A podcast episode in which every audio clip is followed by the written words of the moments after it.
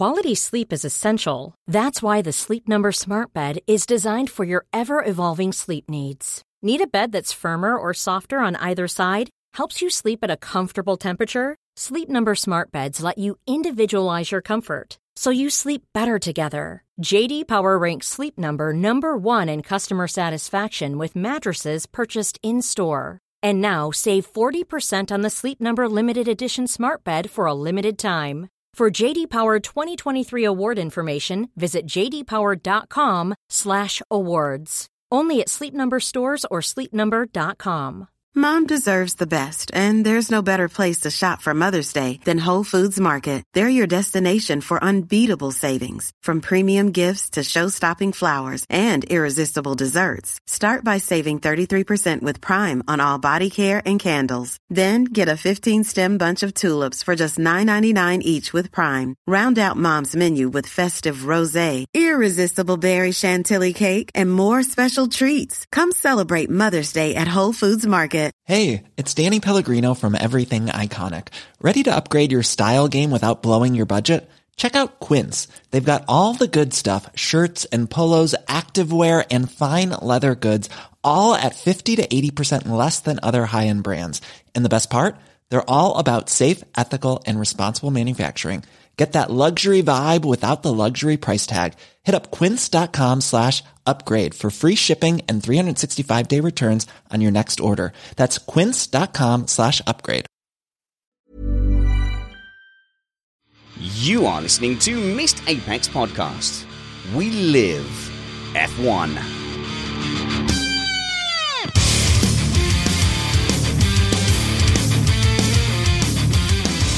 Welcome to Missed Apex Podcast. I'm your host, Richard Spanners Ready, and I'm joined by Matt Trumpets. How's it going, Matt? Uh, It's going pretty well. How about yourself there? I actually almost a surprise to see you here, if I may say so. Yeah, it's been an interesting week for Missed Apex admin. Strap in, admin fans. We were going to speak to Joe tomorrow, so I was going to give myself a break today. But since he's struggling to get a Chinese visa, he's going to be running around Paris. So we're going to speak to Joe on Tuesday. I'm going to be speaking to you, lovely gents, today. And we're going to do some F1 news and I think quite a meaty Chinese preview. Also joined by Chris Stevens. Hey, Chris. Hey, Spanners. I'll remind the audience that we are an independent podcast produced in the podcasting shed with the kind permission of our better halves. We aim to bring you a race review before your Monday morning commute. We might be wrong, but we're first. Tell you what, why don't we go straight into some big dirty news, Matt? Big dirty news.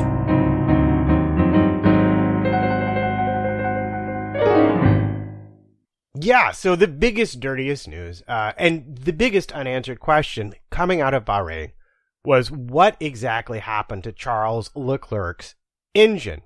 And we've had some, a little bit of quote unquote clarity from Ferrari on this in that they specified that one of the injectors for one of the cylinders had a short circuit in it and that this is a fault that they'd never before seen in this component and that they were going to investigate that.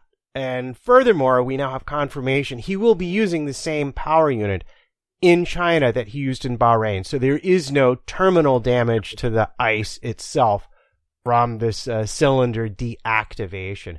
But it still leaves an awful lot of questions hanging in the air. Um, and I know you have your thoughts on this. I've heard, I've heard you might have an opinion on this because it is opinion? kind of in your wheelhouse.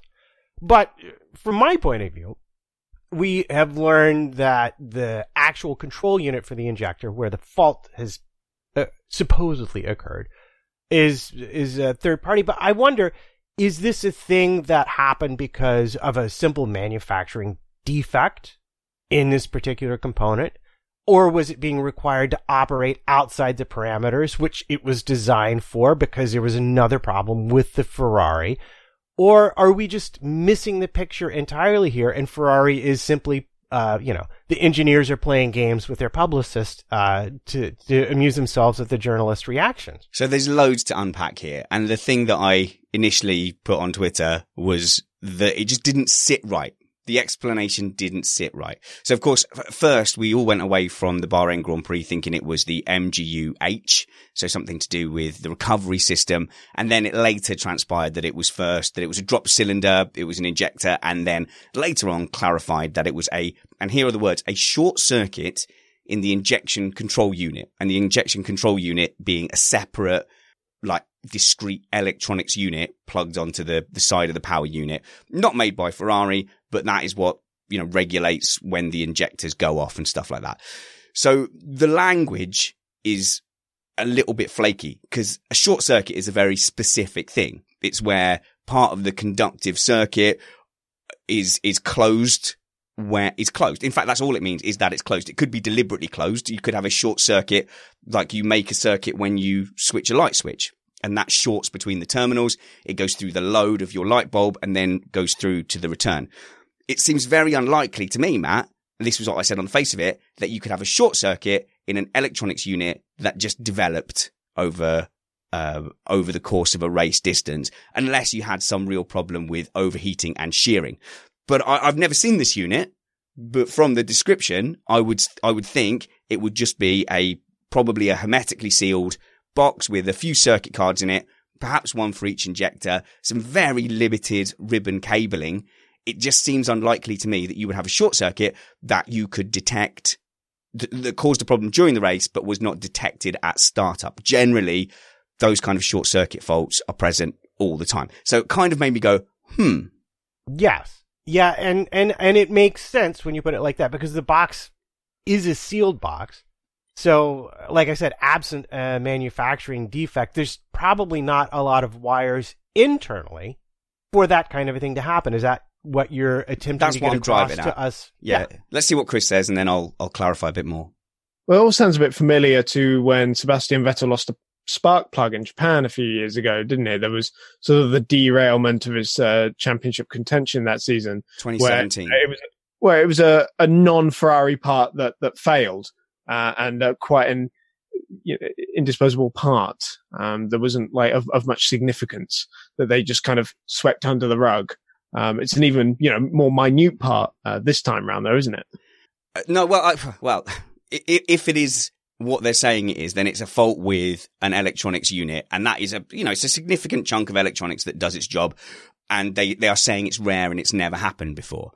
Chris, what we can take away from it, regardless of their explanation, um, is what we can, for a fact, take away from it that the idea that the Ferrari cannot run at full chat reliably is uh, Yeah. is is pretty much ringing true. Yep. Okay, and uh, don't skip to the end. No spoilers here. I'm in full flow, and as the chat room's saying, me talking electronics is like Matt talking tires. Oh wait, no, that's a terrible thing. Okay, I'll wrap this up as quickly as possible.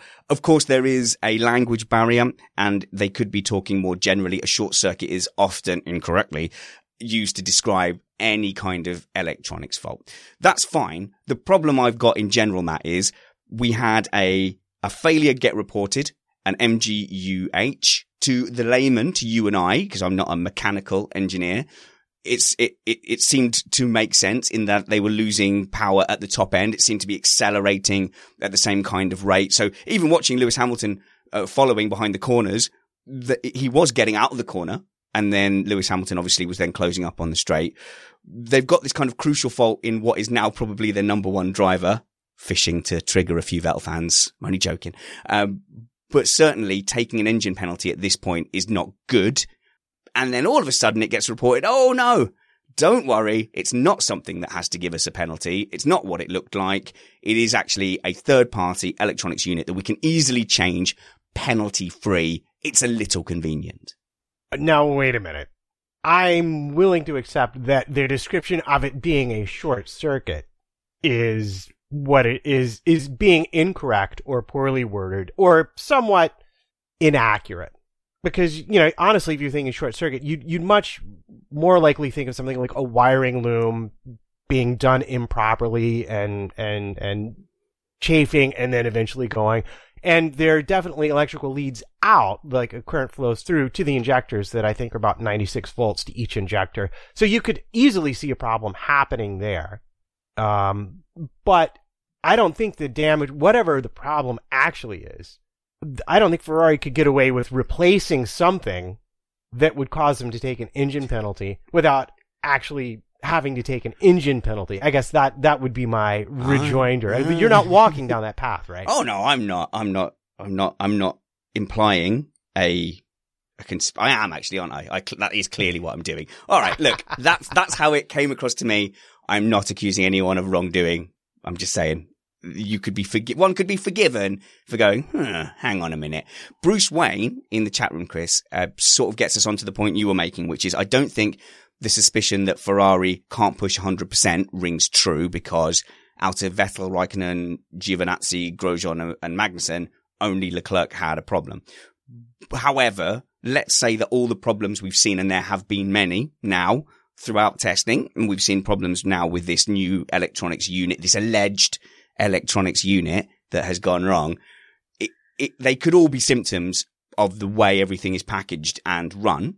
So you could have Sauber and Haas not pushing it as far or as hard. But what we've seen, Chris, is Australia, no performance, no, no problems. Testing, performance and problems. Bahrain, performance and problems. Yeah, it's a hard pattern to ignore, isn't it? And you would have to say that it's more likely that Ferrari have uh, maybe even said to their customers, we're not 100% about the reliability if you run this at full chat. So maybe don't do that just yet until we're sure that we can provide that reliability. And Ferrari will be the ones kind of experimenting with it. And, you know, it, it, you, you can't deny the night and day turnaround yeah. that they had between two races. Yet some of that is going to be in the chassis and the setup as well, supposedly. But suddenly there's all this talk about how the Ferrari is this demon on the straights. Well, there you go, Matt. So actually, we're talking about the customer teams being slower but more reliable, almost backing up our our premise, and I don't think we're the only ones having it.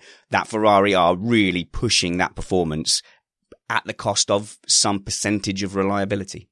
Yeah, well, that that is always sort of the trade-off. If we look at the whole pattern, uh, in in Barcelona they were quick, in Australia they were very slow, and now in Bahrain they are quick again. Uh, and they had reliability issues, uh, both in Barcelona and in Bahrain. So yeah, it makes sense. I'm going to read some words to you from Mark Jackson in the chat room. Yes. Uh, depends on the PCB laminate. Uh, did they exceed the laminate operating range thus shorting out due to creepage clearance because the OCB warped, for example? And I'm going to assume you know what that means. Uh, yes. Of course I do. Chris, where do you see them going with this in China? Do you see them gambling again? Uh, well, I mean, you would certainly hope so. In China, you could get away with running it in qualifying, maybe. Certainly would explain, you know, why their, their qualifying pace suddenly turned around. Maybe in the race, they do need to turn it down. But we've got two really good tracks coming up to kind of test this theory. You know, Shanghai, Baku, very, very much power sensitive tracks. So if we're going to get a, an answer to the theory, it's going to be at the next two races. Roger that. Right, let's move on with some more uh, big dirty news. I suppose the big news, guys, is that there is a new championship contender on the line, and I don't think anyone is massively surprised by this. But Matt, uh, the reaction afterwards from the drivers is it telling? Charles Leclerc was saying it's up to me to turn it around, i.e., him being the number two driver, and he's started in the right direction. Yeah, well, I think that was the performance we've been waiting for from Leclerc, given all the hype that accompanied him and his transfer to Ferrari. And it raises big questions for Vettel. But that said, I mean, Vettel was on record as saying absolutely that, that the car did not suit him at Bahrain and he was not comfortable. And you could see it actually in the driving. He just wasn't able to get the power down out of the corners and he was braking earlier into the corners, which just seems to suggest that he didn't have the same confidence in the car as Leclerc, who was very, very happy from it, uh, with it from the moment they unpacked it. You can almost uh, see it's the same issues he's been having in Australia as well. It's kind of two races in a row where Vettel's relative lack of performance has sort of come down to a sort of setup issue as well. And we've been hearing a lot of guys talking about uh, wind affecting the performance of the cars. Oddly enough, it seems like somehow these cars are a bit more susceptible to it now. Maybe it's because more downforce is being created on these cars, despite the front wing regulation changes. You know, they've got that downforce being created in, in other ways now, in other places of the car. And actually, they're a bit more susceptible to it. And in Bahrain, in particular, you get quite a lot of that. Well, I'd have to say, given the fact that they're faster this year than last year, you absolutely will be assuming that there is more downforce on the cars because that is what ultimately makes them go faster.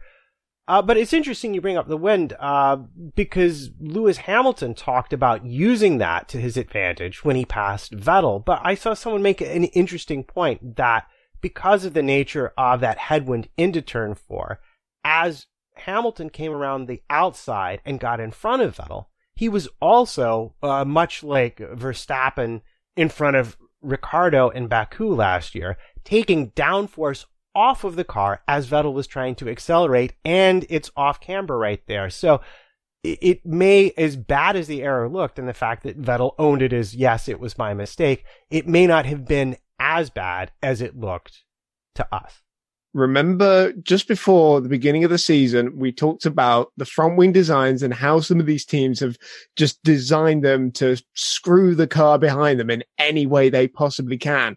Because now the, the wash sort of tends to go out the side of the car with the new front wings. Ergo, if you've got a car side by side with you, that car has now got less downforce uh, when it's wheel to wheel with you. Um, the effect is probably still not as bad as when you're directly behind that car, but nonetheless, it's different from what it was last year. So we're starting to see that effect um, on it as well. Just kind of on Leclerc as well. I have to say, I am really quite surprised that he's gotten up to this pace so quickly. Maybe the setup issues around the team are, are masking that a little bit, but we've seen great drivers struggle to get on the pace this quickly when they move to new teams. Yeah, um, I'm curious. Did you happen to see that uh, Peter Windsor video on Leclerc versus Vettel? He did a very interesting analysis of the driving style, and he rates Leclerc as being a better driver than Vettel, as having that that certain something. But he made an interesting comment to me, and I, I wonder what you think about this. Is that that maybe 20% of the turns, will you be able to see a difference between Leclerc and Vettel?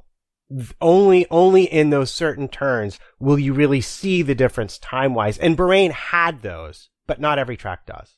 Well, the uh, the side by side comparison between them after Bahrain qualifying was fascinating because it did just come down to a couple of corners where uh, Leclerc was quicker. Vettel made up time in a couple of other corners, but uh, maybe three or four corners, there was a difference. The rest of the lap, they were pretty much identical. Yeah. And so what I'm taking away from this is that although Leclerc has arrived with a great fanfare, he's only got at best a 20% advantage over the course of a whole season. So I think if you're a Vettel fan, it may not be time to pack the suitcases and move on just yet, especially because he has still a fairly large experiential advantage because uh, Leclerc doesn't know all of the tracks as well as Vettel does. And I think if you were to ask me, you know, to the, the, the Leclerc versus Vettel thing, if you were to ask me, you know, co- to compare Sebastian Vettel a few years ago to Leclerc now, I would say Vettel was the better driver. Compare Vettel now to Leclerc, minus a few rough edges, just because this is only his second season in Formula One. Leclerc is a better driver and will be a better driver. I think as his career goes on, he's going to be a guy who ends up fighting for multiple championships. Yeah. You know who else's car didn't feel good to him? I mean, that list just goes on, doesn't it? There are so many unhappy guys, aren't there? Bottas, in particular, did not like his car this weekend. And I think that's, that's kind of interesting because, um, uh, James Allison was explaining that, well, you know, it's a lot of different things. It's the wind. He actually said that the wind effect doubled in Bahrain in terms of its effect on the car. But he was never really happy with the car the way Lewis was, which is sort of the opposite of the way it was in Australia. But what's particularly interesting about that is that, uh, remember, Bottas only has a one year contract. And so he's got quite a lot to drive for. And it's kind of fun to see him um, in sort of the same boat as Vettel. But do you know who reportedly Toto Wolff has been chatting with? The Verstappens. Go figure. Explain that to me, Chris. I mean, I don't think I have much of an explanation for that, to be honest. You could got- you? You're presenting this like you have all the facts. Why don't you dish them out instead of trying to spoon feed Because them? I stole all this stuff from the internet while you were busy at your quote unquote work. Ah, yes, jobs are, are hard. So what do we make of the general following? Because there, there's a mixed reaction from the drivers. Visually, Chris, I know it's, it's Bahrain and Bahrain gives us good wheel to wheel action. It's enough to give us hope, isn't it? And when you get Kimi Raikkonen, who is rarely vocal on anything, going, yeah, yeah, I think it's easier to follow. That is a good sign. Absolutely. The general consensus is now it's easier to follow.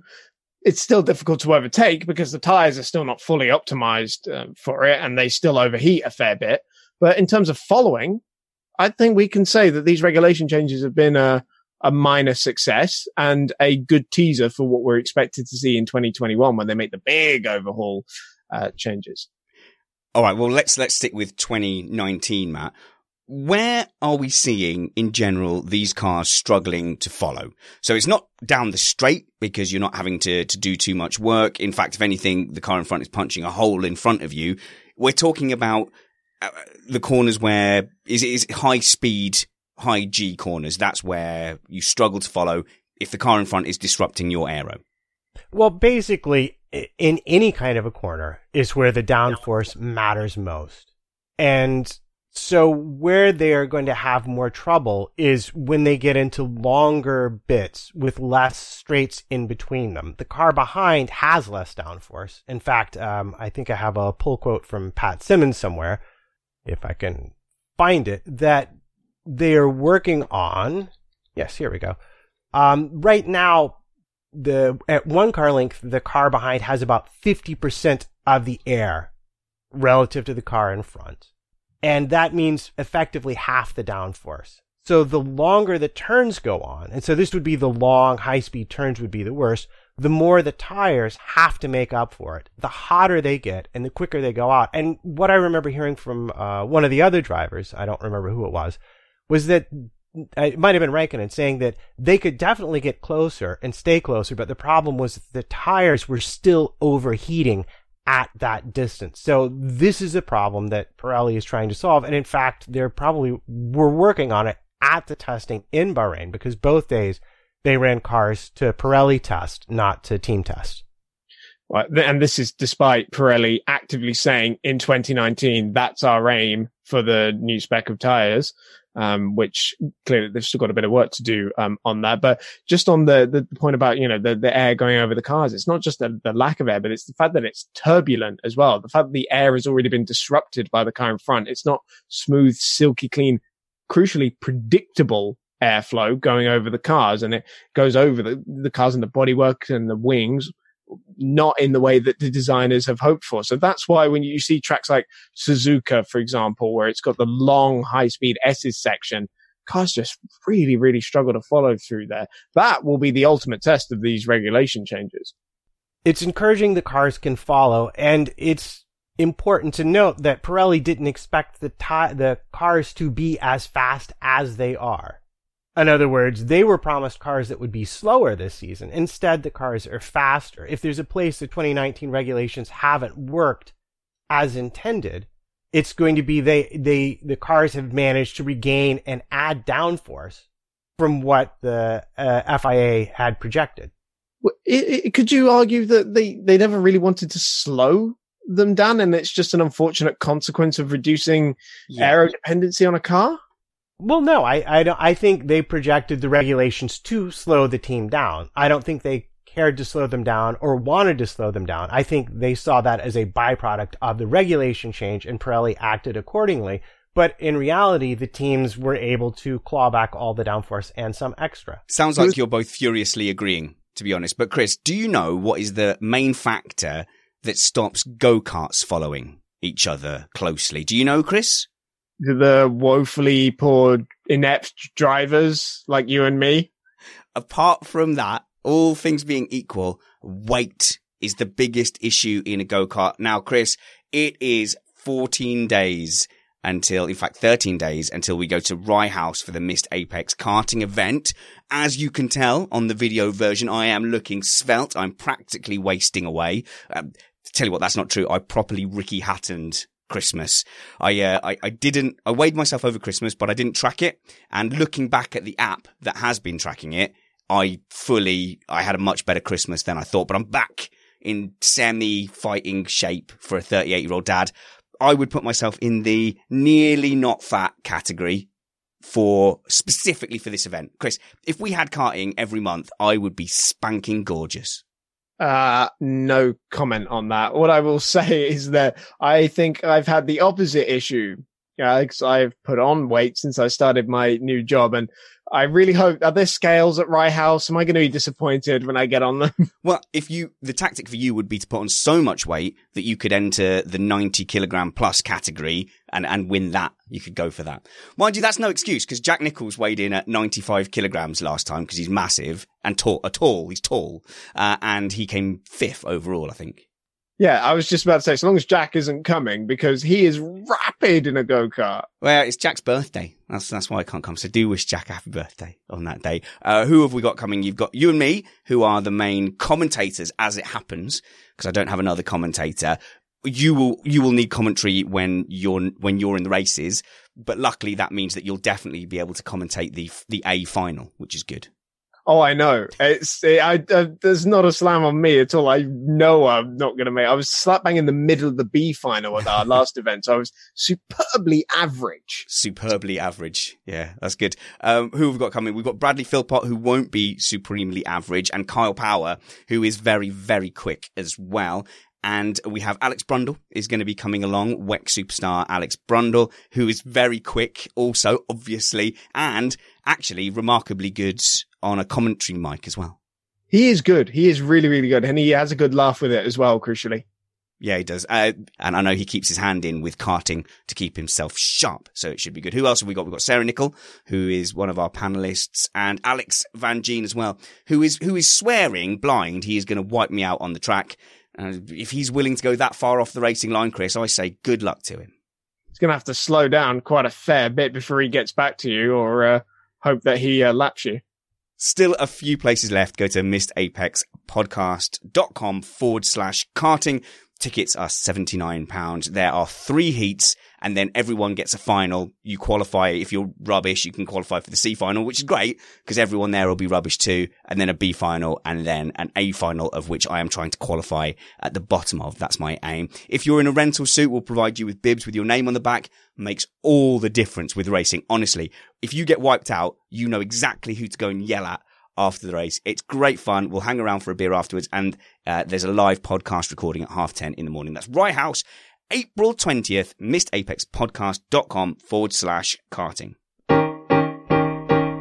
Big Dirty News.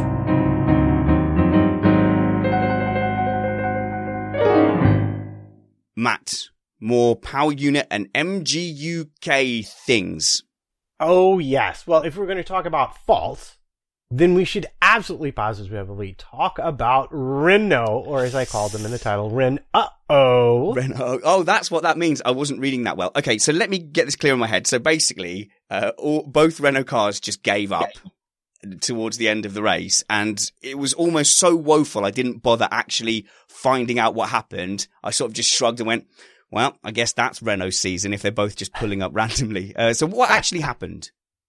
Well, uh, they both stopped on the same lap in the same corner. Uh, I believe one of the cars had an MGUK failure, and we'll be able to confirm that when we look at the uh, parts list that the FIA puts out in scrutineering.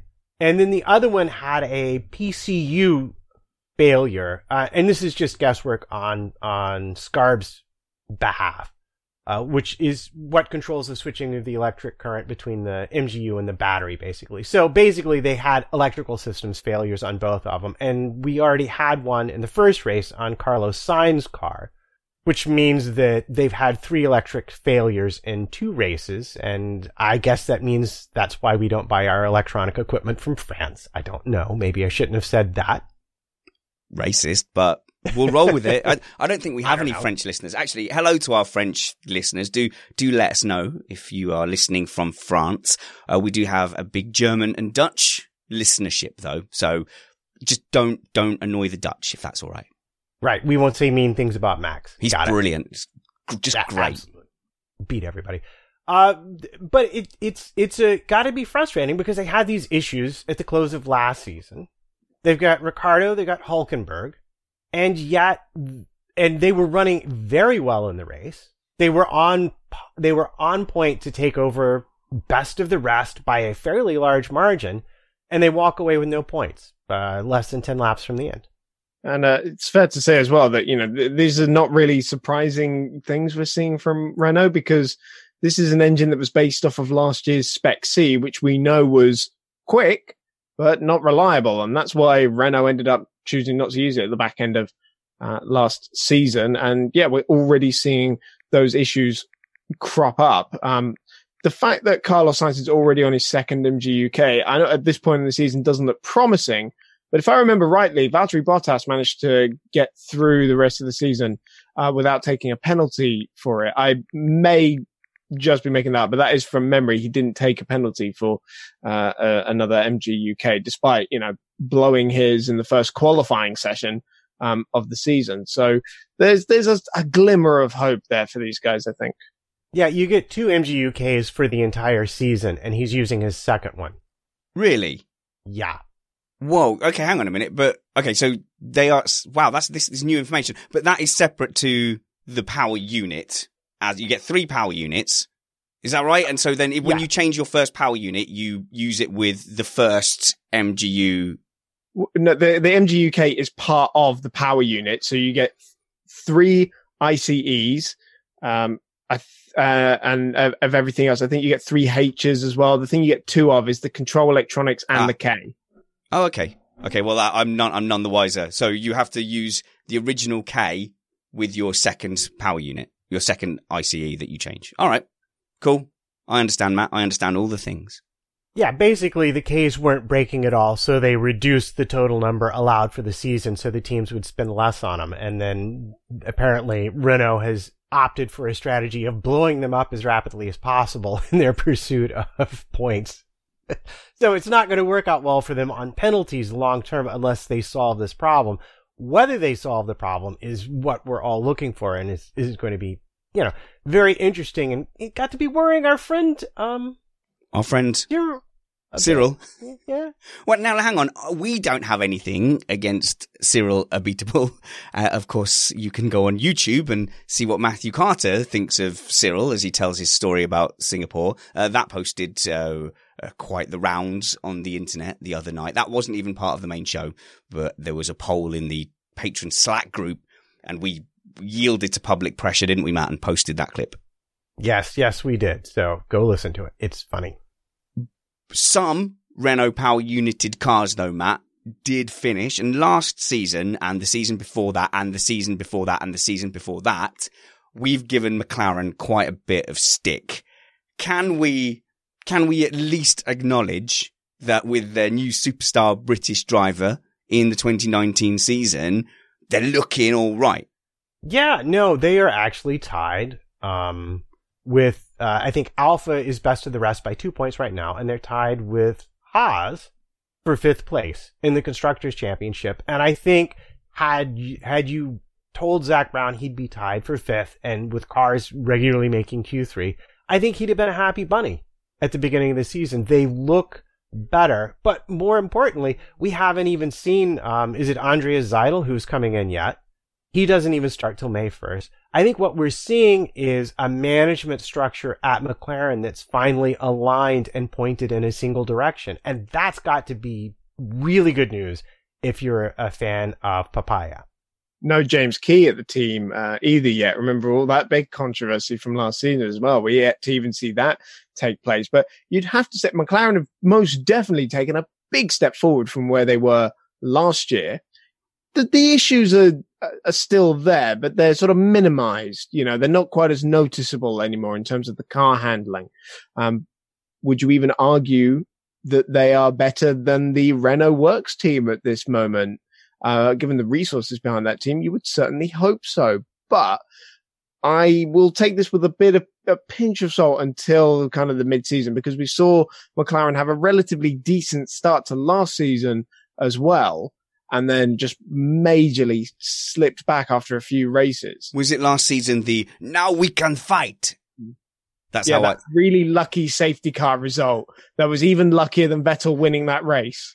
That's that's how I felt when I stepped on the scales and it, it started to bother the, the 12 stone marker. I was like, yes, now I can fight at the karting. All right, then let's, let's talk about where we f- think these teams do slot in because Renault are kind of de facto fourth as the fourth works team. Arguably Haas could have finished fourth last season had they kept all their wheels on the wagon. So, you know, where do we, where do we think the teams are lining up at the moment, Matt? Most people would say still Renault, Haas, and then, and then who? Then is it McLaren bothering them then, and then Toro Rosso, then Alfa or Alfa, then Toro Rosso? Yeah, well, it's really hard if you look at the standings. Well, right now, Alfa's in the lead. I think if we're looking at raw pace, I think the Haas is the next fastest car on the grid. And then probably Alfa and Renault are about the same with different ones prevailing at different tracks. Uh, McLaren is slightly behind them, but they have an awesome driver pairing and they've been at circuits that have favored them. They've kept their nose mostly clean except for Carlos versus Max. And they've had more, honestly, they've had more pace than I think anybody expected them to. So I wouldn't be surprised to see them keeping it, keeping their nose in there and being in the fight when it comes to the end of the season. I just want to uh, clarify my James Key um, comment. Actually, the fact that he has started the team, but we yet see the effect of him um, being at the team. But on Haas, they're definitely the shout for the fourth best car once again, and it's it's the model that they're continuing to to show is the way forward for smaller teams in Formula One. I think. You, you like that Haas model? Let, let's be let's be honest here with our biases as a as a Yank, is that a hate word? Is it Yank? Am I am I being unwoke? Can I say Yank? Uh, as it doesn't bother me, but you know, I'm I'm I'm I'm I'm not the person to make that call. So. As American, you're obviously gunning for your American team. Haas, they've come in with a de- very different model, quite close to the customer team model that, in fact, you and I, I think we were in, in agreement about four years ago when these discussions came up and we said, well, if that, if that enables teams to come onto the grid and be competitive and give us better racing, why not? I think I wanted three car teams. Let's have three car customer teams to just bring everybody up and we can see a little bit more of the driver skill and we can see more of drivers in equal equipment. So I'm not adverse to this model. I don't have this romanticized vision that you need to have Williams and Mercedes, sorry, Williams and McLaren as these pioneer independent teams coming up through F2 a la James Hunt's team in Rush. Yeah, well, this is just a hangover from the Garagiste era of Formula One. And Formula One has been through many, many different, uh, you used to be able to, drivers would swap cars, uh, teams would bring extra cars to certain races, they would rent cars out to other teams for certain races. You had non-championship races with extra people in them. Formula One's been through lots of iterations, uh, but the reality is the model that Haas have chosen for their business was one that was simply sitting there unused in the current regulations. And so they used it. And in fact, the teams that have a history and a tradition and, and feel like it's not fair because they came up under previous regulations. So they have extra car building capacity. They're like, this is cheating uh, they've actually gotten a concession in the 2021 regulations that we will uh, talk about from now until, I don't know, 2022.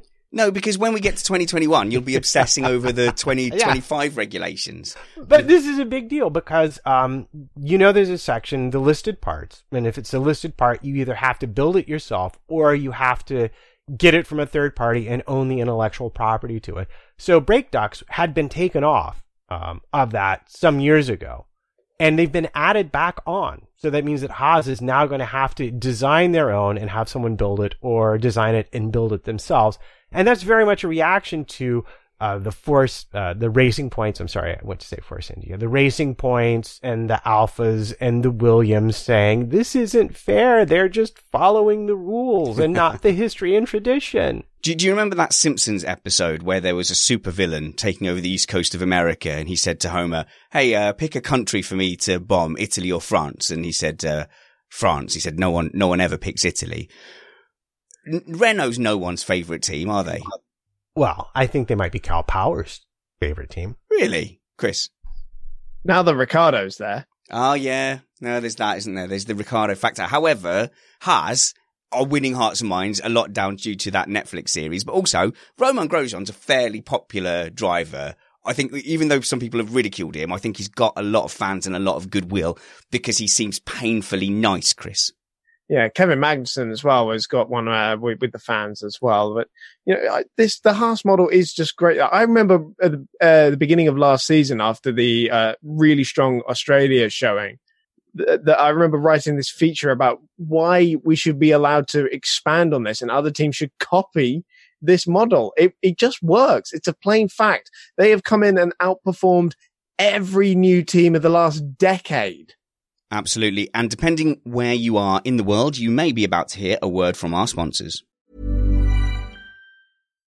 If you're looking for plump lips that last, you need to know about Juvederm lip fillers. With Juvederm Volbella XC and Juvederm Ultra XC, your lip look, whether it's subtle or bold, can last up to one full year with optimal treatment and no additional maintenance. Find a licensed specialist and see if it's right for you at juvederm.com today. That's J U V E D E R M.com. Add fullness to lips in adults over 21 with Juvederm Volbella XC or Juvederm Ultra XC. Do not use if you have severe allergies or a history of severe allergic reactions, or if you're you're allergic to lidocaine or the proteins used in Juvederm. Tell your doctor if you have a history of scarring or taking medicines that decrease the body's immune response or that can prolong bleeding. Common side effects include injection site redness, swelling, pain, tenderness, firmness, lumps, bumps, bruising, discoloration, or itching. As with all fillers, there's a rare risk of unintentional injection into a blood vessel, which can cause vision abnormalities, blindness, stroke, temporary scabs, or scarring. For full important safety information, visit juvederm.com. Hey, I'm Ryan Reynolds. At Mint Mobile, we like to do the opposite of what Big Wireless does. They charge you a lot, we charge you a little. So naturally, when they announced they'd be raising their prices due to inflation, we decided to deflate our prices due to not hating you. That's right. We're cutting the price of Mint Unlimited from $30 a month to just $15 a month. Give it a try at mintmobile.com slash switch. $45 upfront for three months plus taxes and fees. Promote for new customers for limited time. Unlimited more than 40 gigabytes per month. Slows. Full terms at mintmobile.com. Hey, Dave. Yeah, Randy. Since we founded Bombas, we've always said our socks, underwear, and T-shirts are super soft. Any new ideas? Maybe sublimely soft. Or disgustingly cozy. Wait, what? I got it. Bombas. Absurdly comfortable essentials for yourself and for those facing homelessness. Because one purchased equals one donated. Wow, did we just write an ad? Yes. Bombas. Big comfort for everyone. Go to bombas.com slash ACAST and use code ACAST for 20% off your first purchase.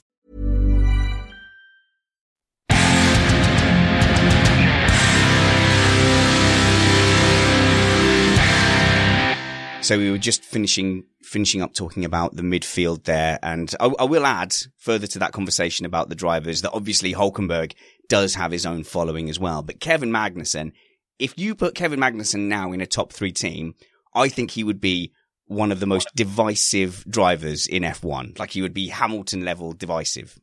Verstappen level as well, I'd say. He is that kind of aggressive driver when it comes to wheel to wheel stuff. We've already seen, yeah, even in the midfield pack, it's a little bit more competitive there. But in that pack, he has been turning heads, upsetting people, not least Nico Hulkenberg, I'd love to have seen what would have happened if when he joined McLaren, they didn't start turning into a midfield backmarker team.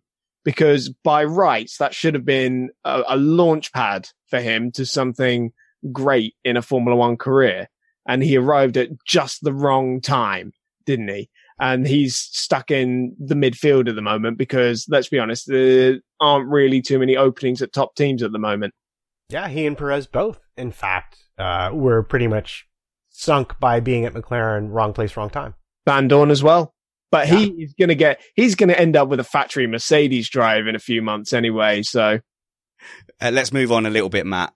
Red okay. Bull, Red Bull have the reputation for having a fantastic chassis, and we've not lumbered them in with McLaren when McLaren have claimed to have the best, the best chassis in turn seven of some tracks as long as it's sunny, but not too sunny with a bit of cloud.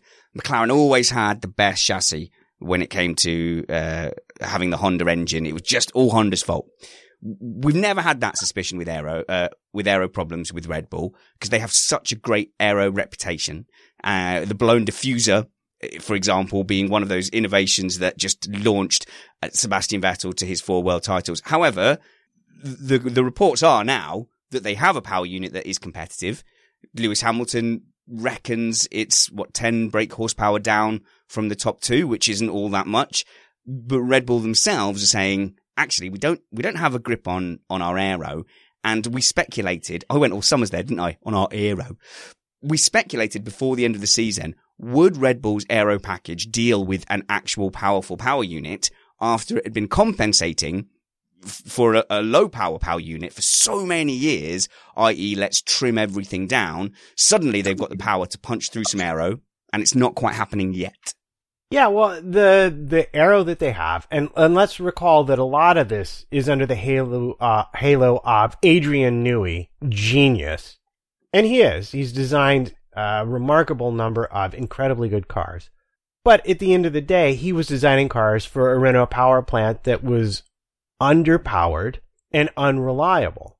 And now they have a power plant that is, at least so far, reliable. And it turns out that what they've designed isn't really working very well with the power that they have in the sense that they're having difficulty setting it up correctly and they're having difficulty keeping the downforce on the car at all times.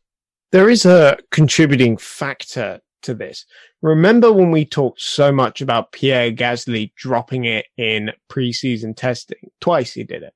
Um, uh, on right before the last day, so it was his last day in the car. He had another big crash, and on that day they had a load of development parts on the car that they only had one lot of, and he wrecked them.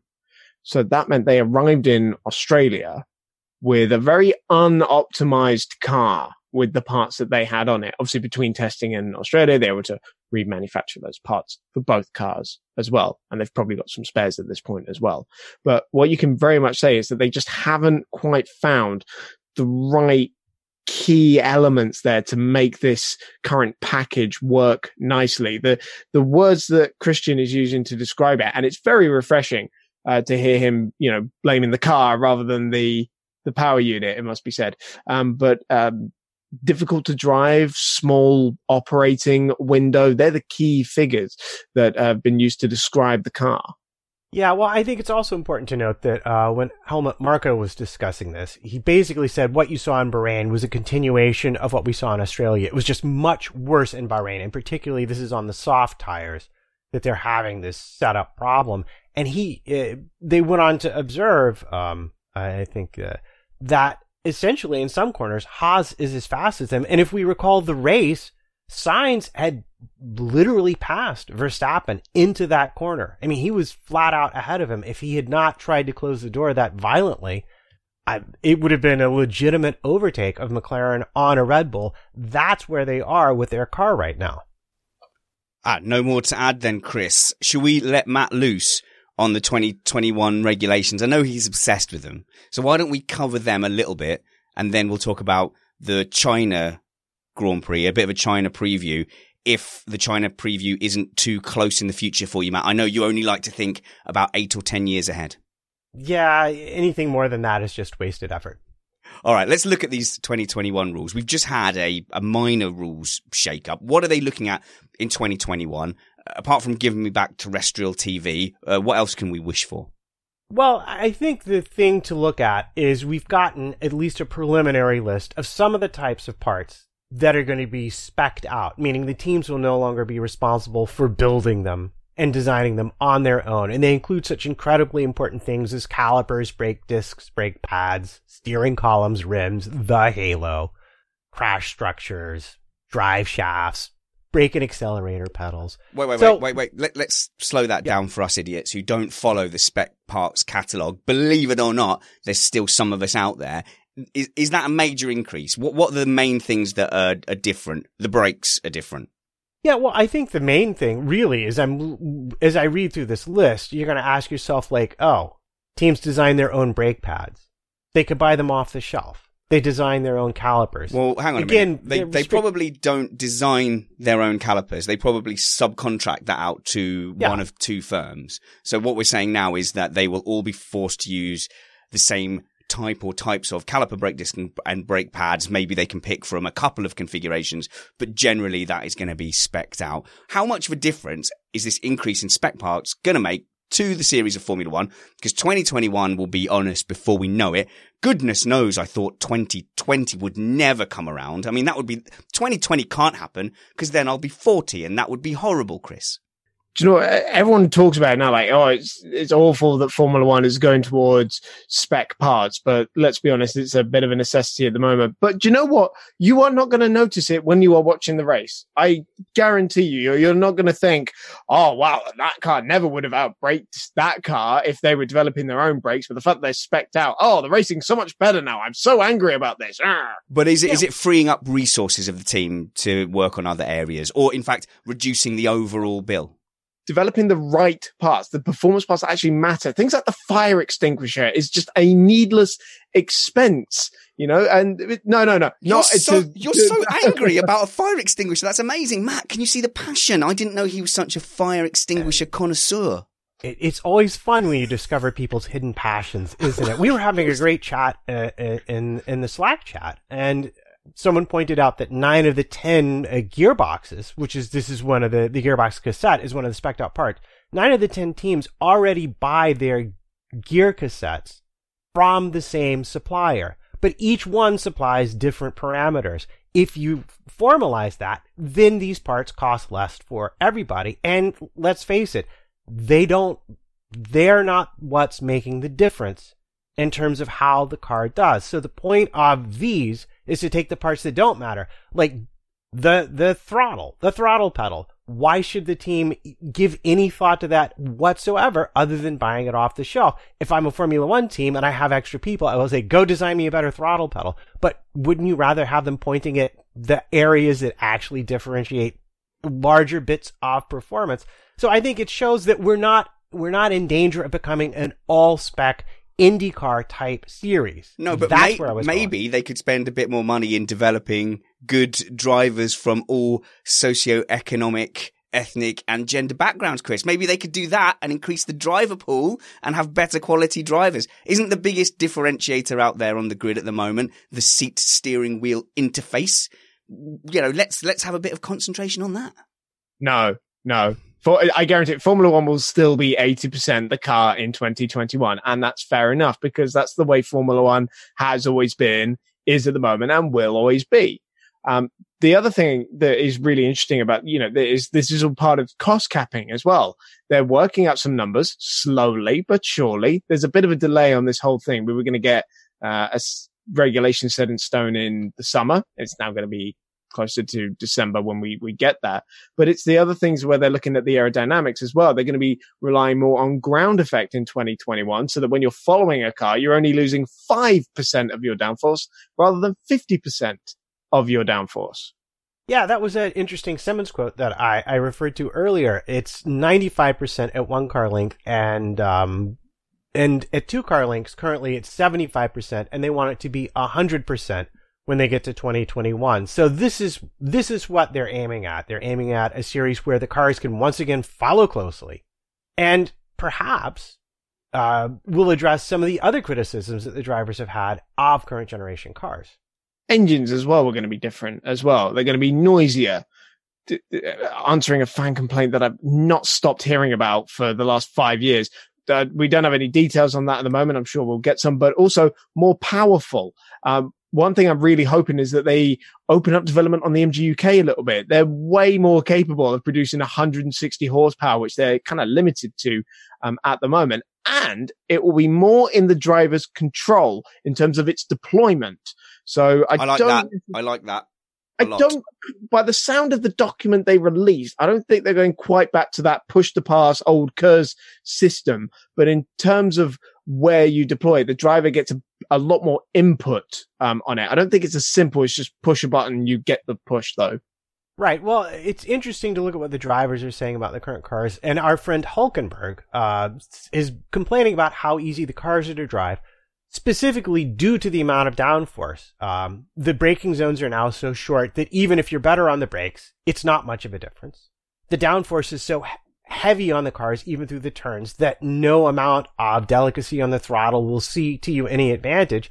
And my favorite is, in addition, our cars are lazy as tanks when changing direction. We carry too much weight with us. So if they can get the cars lighter, that would be a thing, I believe definitely lighter. 100% agree with you, but more power. Definitely. Remember back in 2014 when there was snaking about all over the place? We need to go back to that.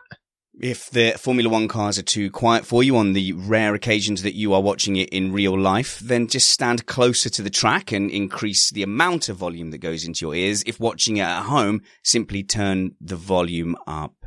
Are you enjoying this show? Are, you enjoying the audio or are you watching us on video on YouTube? If you're listening to us, I would urge you to subscribe on your podcatcher. That means that you will get the show delivered to you on your device every single week or every, every two times a week. Hang on. Is that bi-weekly? Or is that, is that every two weeks? I don't know.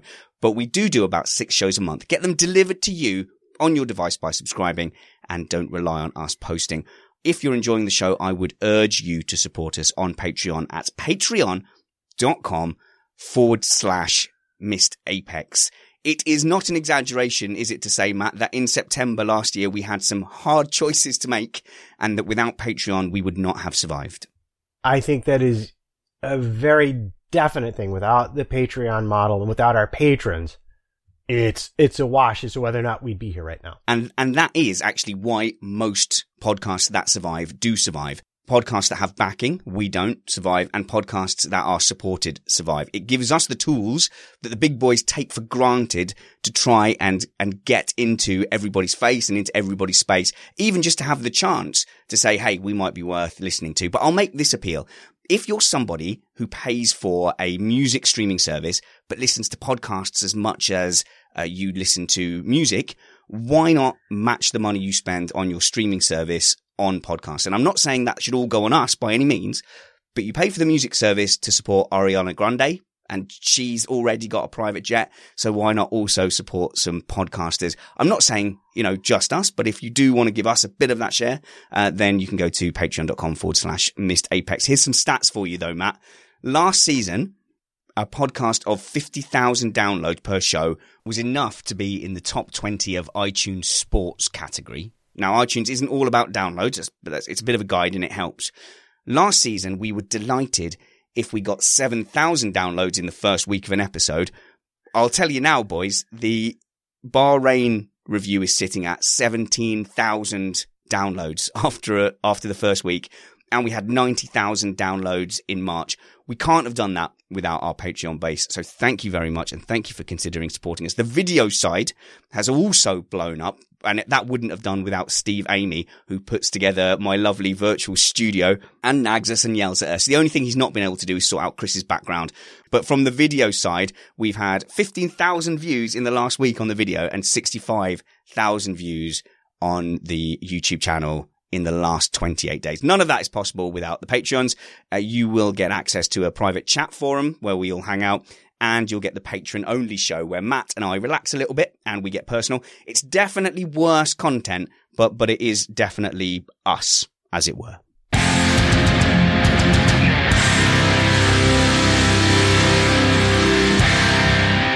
Apparently the phrase is semi-weekly I've never heard of that.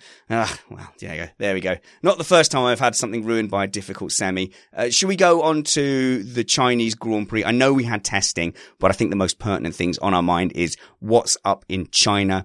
How about starting off with just a quick refresher on what the tires mean and what we're looking at with the colors. So last time out in Bahrain, all the teams started on softs, which were red, correct? Pretty much. And then when Hamilton moved to a brand new set of softs, he couldn't turn them on. And all the, the cars who moved to softs actually struggled. Have I got that right? Which way round is that? Yes. Well, yeah. this year you'll be happy to know that pretty much all of the cars in the top 10 will be starting on the soft tire because there's only soft, medium, and hard officially designated for each race. Kind of like the old prime and option, if you remember that.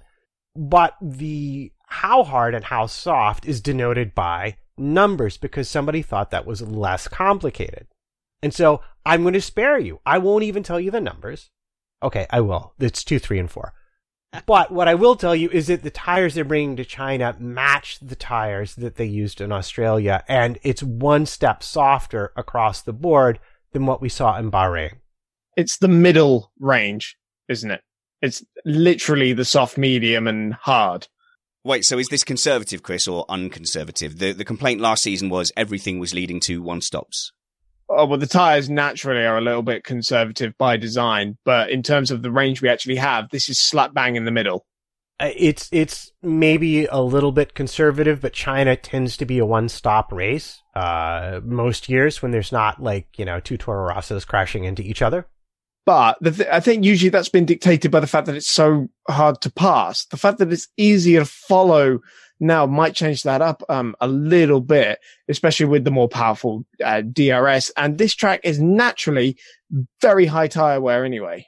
Do they need the DRS zone on that long straight? Apparently. okay. Do we think? When have we ever taken the final verdict of stewards and uh, and the officials? As what's the missed apex version? Do we need that DRS zone down that long China straight? The thing, I'll say no, but then if they took it away, you'd see way, way less racing. Uh, I don't think we're actually at a point where cars just drift by and then they end up getting repassed down the straight anyway. So, well, they no. do. They do here though, Matt, don't they? It it does look a little bit motorway at China on this long straight, which is a shame because a long straight with that huge stopping zone at the end of that straight, we see some real, genuine risk reward scenarios. You know, especially like even overtaking your own teammate uh, Gasly and Hartley. But the DRS zone on that seems very overpowered.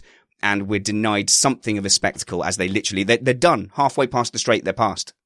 Yeah, it's uh although I will point out we had three DRS zones in Bahrain and it worked out pretty well. So it's going to depend on how long that zone is relative to the power of the car.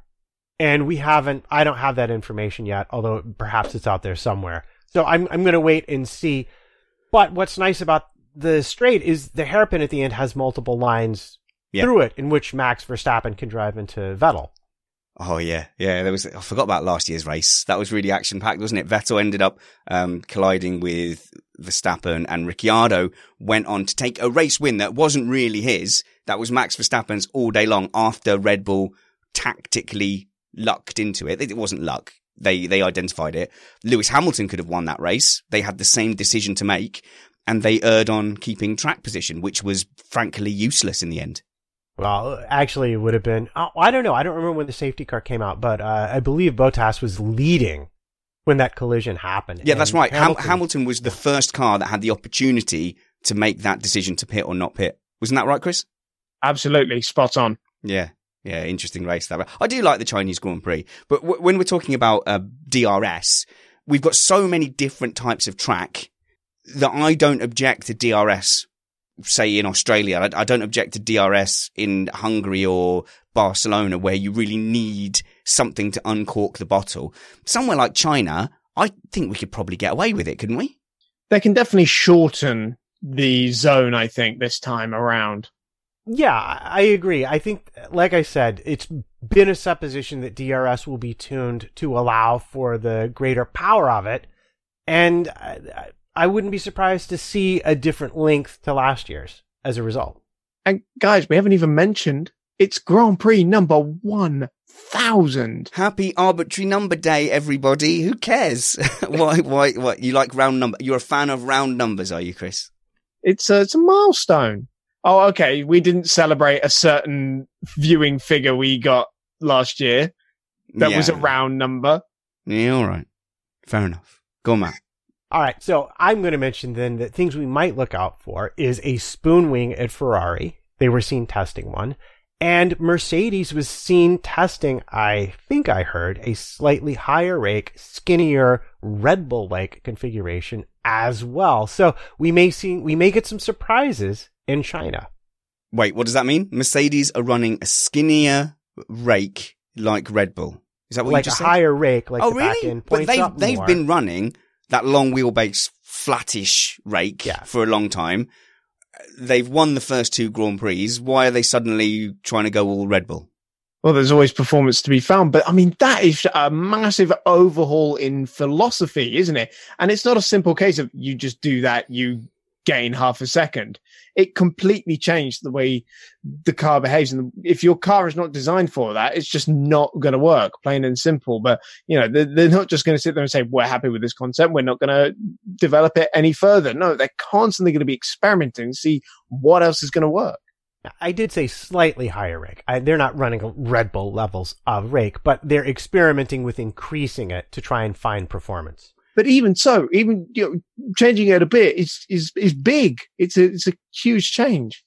I mean, it's it's no using your fire extinguisher in a different way to regulate aero over the cooling flaps, is it? But but you know, we can't. It can't be all about fire extinguishers all the time, Chris. Let's just talk about what we think the top two teams are going to do risk reward wise. Mercedes have had to make their own compromises with cooling, and they've gone on the the slightly more reliability side. Ferrari, we've seen two different philosophies. What do you think we're going to see? Are we going to see them coming out in China, gambling?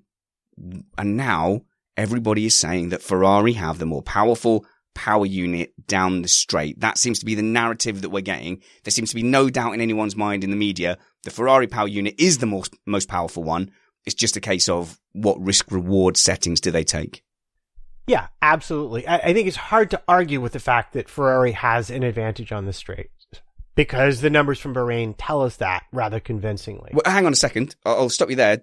Didn't we hear after qualifying that Mercedes had r- deliberately run higher downforce, knowing it would sacrifice qualifying pace because they fancied having higher downforce for the race pace to give them more overall grip, better tyre wear, etc. Could it, could it not be that the Mercedes power unit is still competitive? I don't think it's become a bad power unit overnight, but they've gone for, do you remember Red Bull? Do you remember Red Bull in the, the, they never went for any power. They went for the highest speed possible through the corners and they would often get stuck behind slower cars because slower cars would be able to defend on the straight. Yeah, I mean, you are correct. If you mm-hmm, were talking about, uh, let's say we have a mule car with the exact same downforce and we plug each power unit into it, then yeah, they're probably fairly equal. But in terms of the design philosophy of the cars and how the power units are being run in the race, Ferrari had a big advantage on the straights and less of one, and in fact, a disadvantage in the corners, which suggests they tend to run less downforce to begin with relative to the Mercedes. So, yeah, I mean, it's not a statement purely about the Ferrari power unit being better. It's a statement about Ferrari being faster on the straights because of the design philosophy they've employed to get around the whole season. I guess you would say. Arthnell's just confirmed what I was saying. Mercedes also couldn't use their higher power unit modes due to a cooling issue. And like I said, I think Mercedes have erred on that, um, on that cautious side. We have to remember that Mercedes are the champions and Mercedes are used to doing what they do and they've probably been used to taking these compromises and running at the front of the field for many years. Ferrari have had a frustrating couple of years, more likely to take risks. Uh, we'll get to some predict- predictions in a moment, but you want to know where you can find us guys. You all follow me already at Spanners Ready on Twitter. You can be my friend on Facebook by searching Spanners Ready as well. Always don't mind a, a DM or a message. Really enjoy talking to you guys. Or you can email me at spannersready at gmail.com if you prefer. Chris has recently changed his Twitter handle. It used to be awful. It's now like one better than awful. Thanks. It's an upgrade. Uh, it's now Chris on Racing on Twitter. Chris on like on racing. That Chris yeah, does racing. Does, yeah, does what I say does on the tin. Chris on racing on Twitter. You still do some writing? Yes, hundred percent. Yeah, I do a lot of writing. Um, I've had um, some stuff in uh, a magazine these last couple of weeks, uh, and yesterday I was at um, the Simply Race Endurance uh, series race in uh, Milton Keynes. I was yeah. commentating on that. Thirteen hours live stream. And I've just uh, seen a question in the chat room. Will I be in Rome next week plant. for the Formula E? That is a plant question. Uh, I will indeed. And it will be my last Formula E race for some time, I think, with this new, uh, this new job I've been taking. But it's a uh, good thing. It's a good thing. Don't fear for Chris. It's a good thing. Bright future ahead of him. This lad, he can write. He can commentate, and now he can do professional motorsport stuff as well. And you hang out with uh, this old fella over here. He old enough to be your dad, his old trumpets, but you two do e-radio together. I haven't got that maths wrong, Matt. Don't look at me like I've got the maths wrong. You are some 35 years older than Chris. Um, Missed Apex might understand that. It could be alleged. uh, e-radio show, you'll be covering the Rome E-Prix. Yes, we will be covering the Rome E-Prix, and I believe we will be doing a preview of that this week, although we have yet to confirm an exact time. It is the best Formula E podcast that I have listened to several minutes of. You can find Matt on Twitter at MattPT55. His wife has a new mucky book out called You Are the Things That I Hate and Then I Also Love Them. The one I love to hate. Close. You're getting, you're getting close each week and follow A Reaver Weaver Writes to support Matt so that they can make millions. Matt can buy a Ferrari and he can spend more time on Missed Apex podcast. Uh, Matt, before I get your predictions, actually, why don't we mix things up with comment of the week? Are you ready for me? Yeah. Comment of the week. Thanks so much to a very lively chat room. I hope you'll all join us for the Chinese Grand Prix race review, 8 p.m on Sunday. Uh, we've got Jose with 8 p.m. on Tuesday. I think that's the only shows for now. Uh, if you want to join the live chat room, go to YouTube and search Missed Apex podcast. Join these really funny and distracting people who's distracted us in the, the best way today, Matt. Well, uh, that depends. How many, how many do I get to read so I can ignore it? Oh, whatever. You're just going to do what you want anyway. that's, the, that's the advantage of being an old man. yeah, I've got a microphone and you will listen to every word I have to say. All right, then uh, we'll we'll start it. We'll start at the top of the show with Graham Kelly getting the special shout out for Sarcasm of the Week award. Hey guys, loving the amount of content this week. Hard workers this week, and this is before the show even started. So I that could have been genuine. We had stuff. Matthew Carter on midweek, and we had a race review before that, and we've got.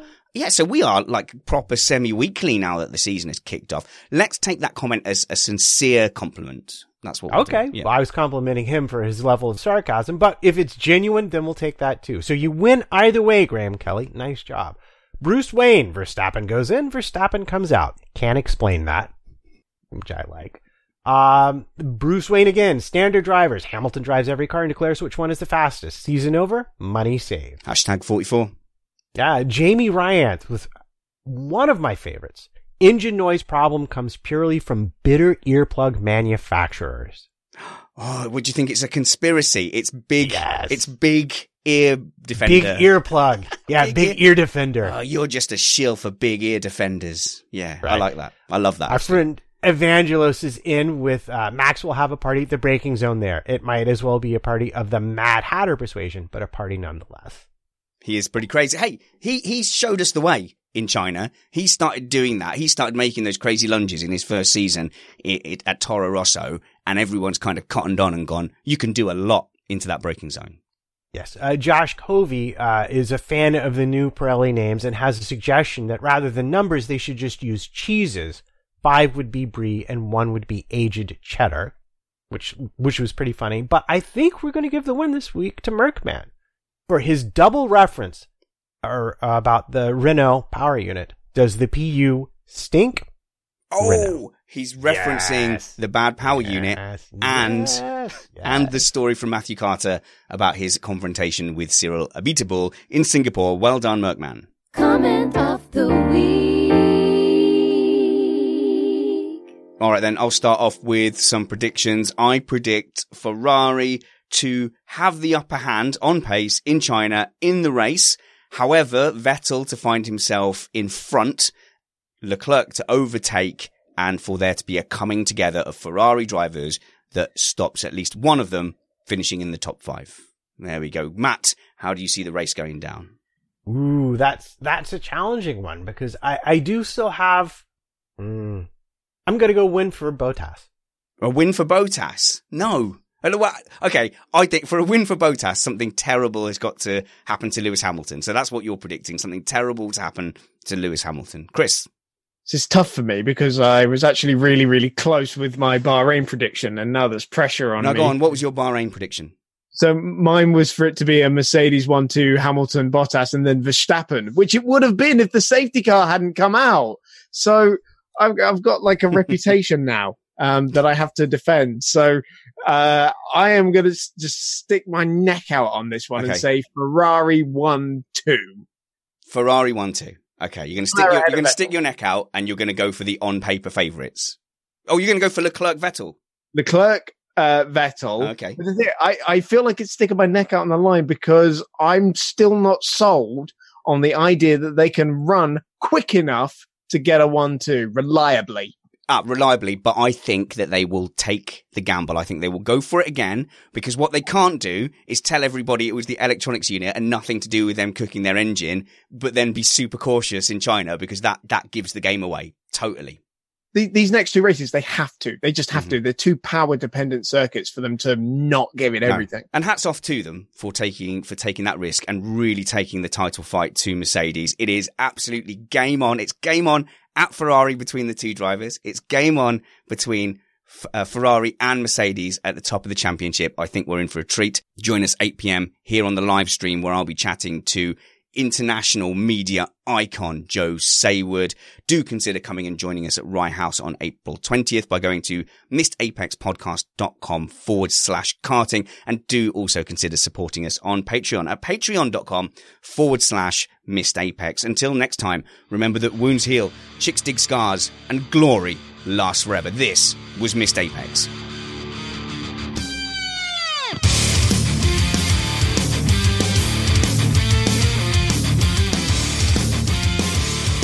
Not being funny, Chris. You know what chicks don't dig? Spectacles. Bespectacled men go home alone. That's, it's just a fact. It's I'm. It's not like an opinion. This is well documented fact. I think if you call them, if you're the kind of guy that calls them spectacles, What else? Yeah, what else are you going to call those face windows? glasses, because that's what window. they are. Oh, look at my face windows. Oh, look at look at the.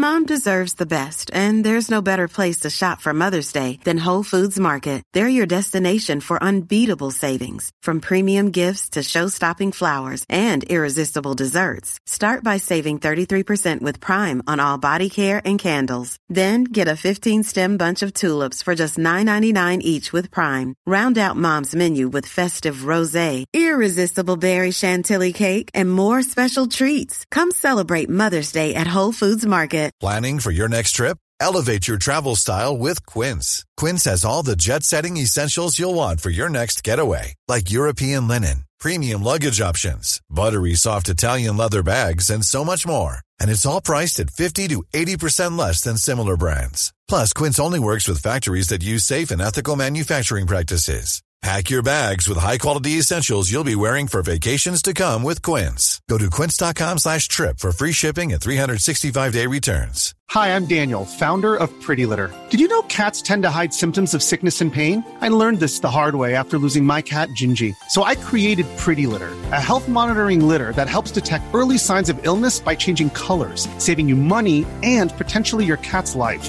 Pretty Litter is veterinarian developed, and it's the easiest way to keep tabs on your fur baby's health right at home. Go to prettylitter.com and use code ACAST for 20% off your first order and a free cat toy. Terms and conditions apply. See site for details. Mom deserves the best, and there's no better place to shop for Mother's Day than Whole Foods Market. They're your destination for unbeatable savings, from premium gifts to show-stopping flowers and irresistible desserts. Start by saving 33% with Prime on all body care and candles. Then get a 15-stem bunch of tulips for just $9.99 each with Prime. Round out Mom's menu with festive rosé, irresistible berry chantilly cake, and more special treats. Come celebrate Mother's Day at Whole Foods Market.